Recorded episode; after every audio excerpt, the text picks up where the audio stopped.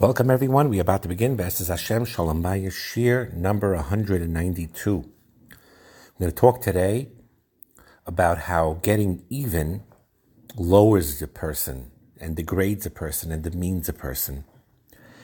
And the truth is, is nakama or natira, um, taking revenge or even not taking revenge, but harboring that anger and telling the other person about it and expressing it and how it's felt in the heart is a strong human tendency.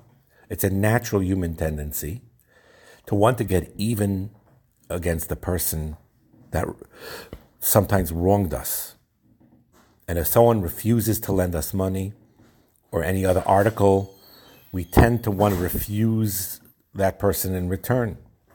If someone causes us pain, we're likely to want to cause that person who caused us pain to suffer as well. And that's a natural human tendency.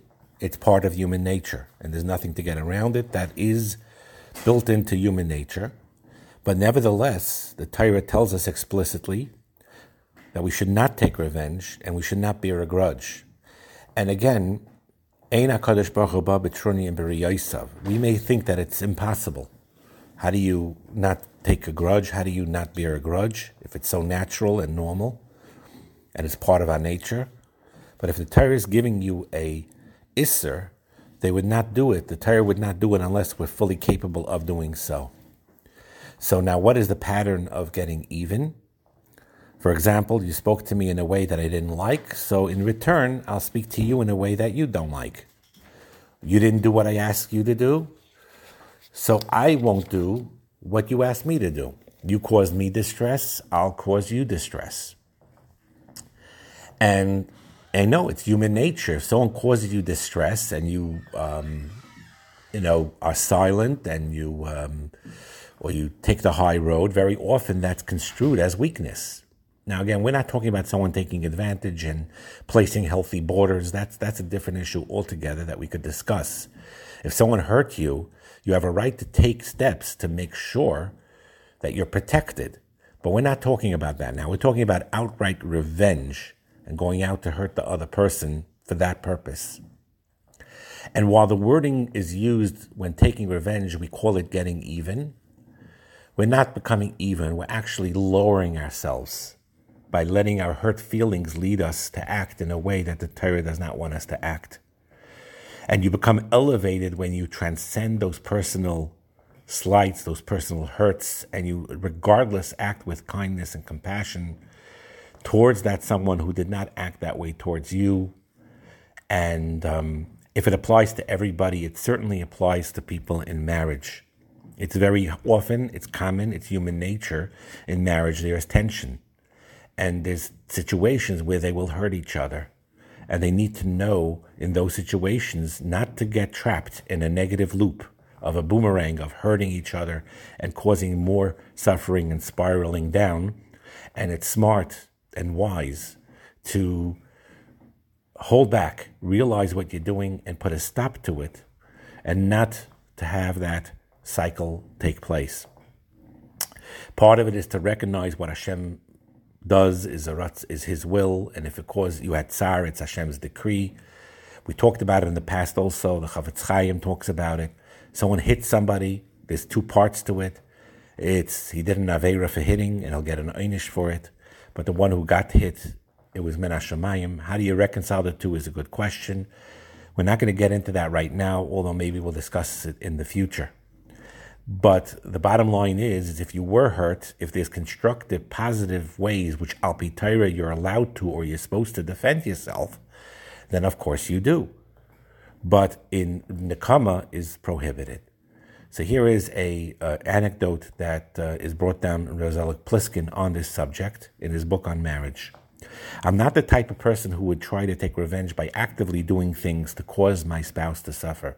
But if my spouse insults me, I tend to act passive aggressively for some time to come. Um, I will act as if I did not hear the requests that were made. I will find things to do outside the house instead of taking care of something my spouse wants me to take care of. I feel bad about my acting this way, but when I'm hurt, I have a strong need to cause distress in return. and this outweighs all my ideals and natural desires to do acts of kindness. One day, I was speaking to a close friend who was able to maintain a joyous attitude in spite of difficulties. This friend was having an especially hard time with a relative who thought very differently from my friend on almost every issue, and they had to deal with together. My friend sent to me years ago these type of incidents used to get me very angry, and I would become embroiled in a heated quarrel with my relative. But now I am much more aware that all that happens to me is not really from this relative, but from Hashem who is testing me. I realize that all that Hashem causes to happen to me in my life is for my ultimate good. And this has totally removed the negative feeling towards that relative. I am now able to interact peacefully, regardless of any obstacle this rel- relative causes. And this is exactly the message that I needed to hear about dealing with my spouse. While I don't feel it, uh, uh, find it easy, I realize that my spouse is Hashem's agent to test me for my benefit. Since then, whenever I take feel like acting passively, aggressively with my spouse, I would repeat to myself, "This isn't my spouse causing me this; it's my loving Creator who is doing this for my benefit."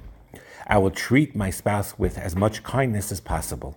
And when I am able to do this, the feelings of spiritual accomplishments are greater than dubious pleasure of getting back at my spouse. And again, one disclaimer I will make here is that, of course, there are situations of actual abuse or patterns that are very destructive. And on those cases, the Torah does allow you, and you ask a Rav, a competent person, of how to protect yourself from that harm against the abuse. But here we're not talking about that. We're talking about two normal people that are decent people, but like everyone else, has major flaws, has flaws. We all have flaws. And we're sometimes not going to act ideally. And sometimes we have, we shouldn't get angry, but we do get angry. We're not talking about someone that's a chronic, angry person that uh, is a, abusive or physically abusive, Khalila. That's a separate subject. We're talking about normal human beings who fall short, like we all do. And of course, we need to work on ourselves. But in those situations, we need to realize this, what we just discussed.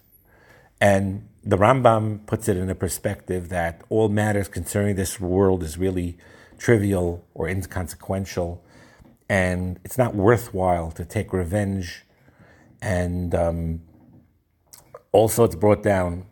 Uh, he brings it down. I saw it in the Chafetz Chaim too, in Talmud Yerushalmi, Gemara Nedarim, uh, Perek Tes, Halacha Dalid, and the Eda there.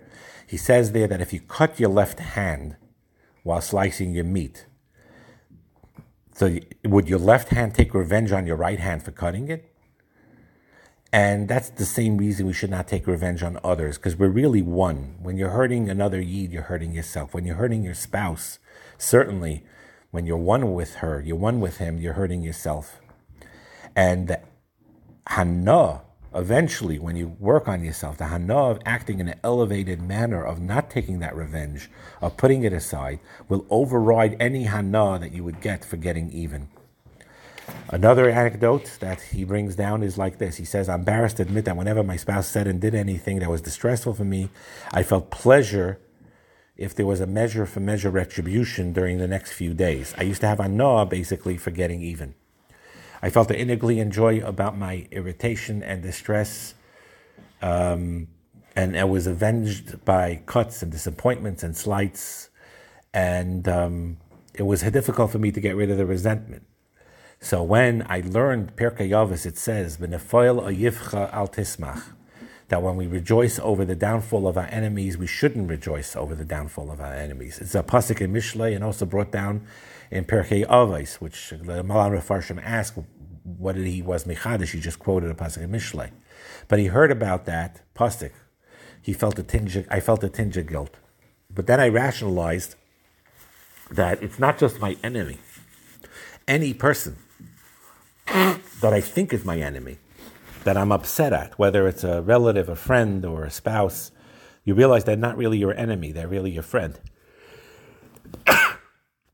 so one day, I had a wake up call, and there was someone that I knew well and care about, whose life is had difficulty, and I wasn't compassionate enough towards that person who had suffered a lot um, uh, from others And um, I became more understanding to him after a while. It was a painful lesson, but I got the message. I saw that I made a mistake when I didn't treat another person right.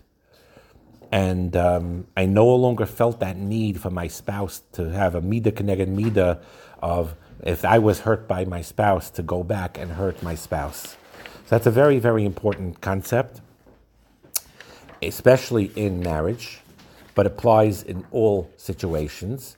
That um, that to get even in the karma, besides of course being an actual isser and harboring the anger, it really is doesn't do any good, and you become elevated by going past it and going beyond it. And again, like we said already twice, and I'm going to say it again, if there's a pattern where there's a real abuse situation going on, that is different. Then you consult someone, a, a, a professional, a competent Rav or, or mentor, because then there are ways to protect yourself. And again, there you're not doing it as, as, as Nakama. And, and it goes in general in life. When a, another person is trying to harm you, really, really harm you, you have a right to protect yourself, and then you go about ways and you ask how to go about to protect yourself. That's not Nakama.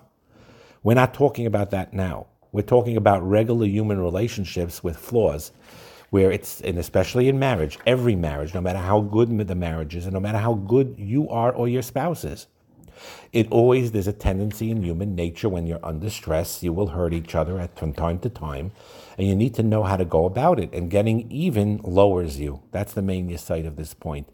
And also to recognize that it comes from Hashem. Now, of course, the one who is needs the work, the one who was angry, the one who said the harsh words, they can't say it's all it's all from Hashem. When they hurt their spouse, they need to know on their end no, that's not from Hashem. That's Bechira. That's free choice. I need to work on that. I cannot do this anymore. On the recipient end, there's a feeling that it's from Hashem. And again, how that works is complicated, but that is very, very true. It is from Hashem. And again, that doesn't take away the fact that when um, in abusive situations, you need to protect yourself.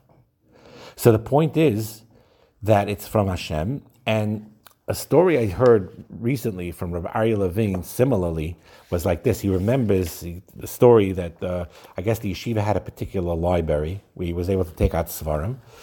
And he once went went to the to other bachur who was in charge of the library, asked for the particular sefer, and that librarian was very very mean to him. No, I'm not giving you the sefer. Who are you? What are you doing? And and basically was abusive to him, and he didn't understand why and he asked Hashem to ask help him to know why. So what happened was Rabbi Levine had a dream that night, and he, and the dream was, which was based on something that really happened when he was like six, seven years old. Um, the, he was playing and whatever. Someone lost the ball or whatever it is, or made trouble. And one boy thought that he was the one. He targeted him. He was innocent and started yelling at him and berating him. So Rav Aryeh Levine felt upset about it. He was a little boy, and he in turn went back to that boy and screamed at him and embarrassed him in public. And then Rav Aryeh woke up. He woke up, and he right away ran to went ran to shul, opened up the Arna just started crying, and said, I, I, was a young child then. I was only six, seven, eight years old when I embarrassed this boy. Obviously, what the librarian treating me harshly is because of this sin. You know that if I would know where that boy lives or who he is or where he is, I would go and ask Mechilat from him right now, but I don't know who he is and where he is. Please put into his heart that he's mochel me, and please be mochel me, and put into heart his heart that he should be mochel me. And he cried and cried. And then some mamash miracle. The next day he goes to that librarian, to that library again, and the librarian who was so mean to him the day before goes over to him and says, What was that sefer you wanted? Tell me the name of the sefer, I'll get it for you right away. And Rabbi Levine chapped that that was a simon that his sin was forgiven. Sometimes you have that. It's hard to explain why and how and what and where, where sometimes there's a change of perception and behavior from another person towards you that stems from something deeper, from something that HaKadosh Baruch Hu orchestrates and feels. So very often it's like that.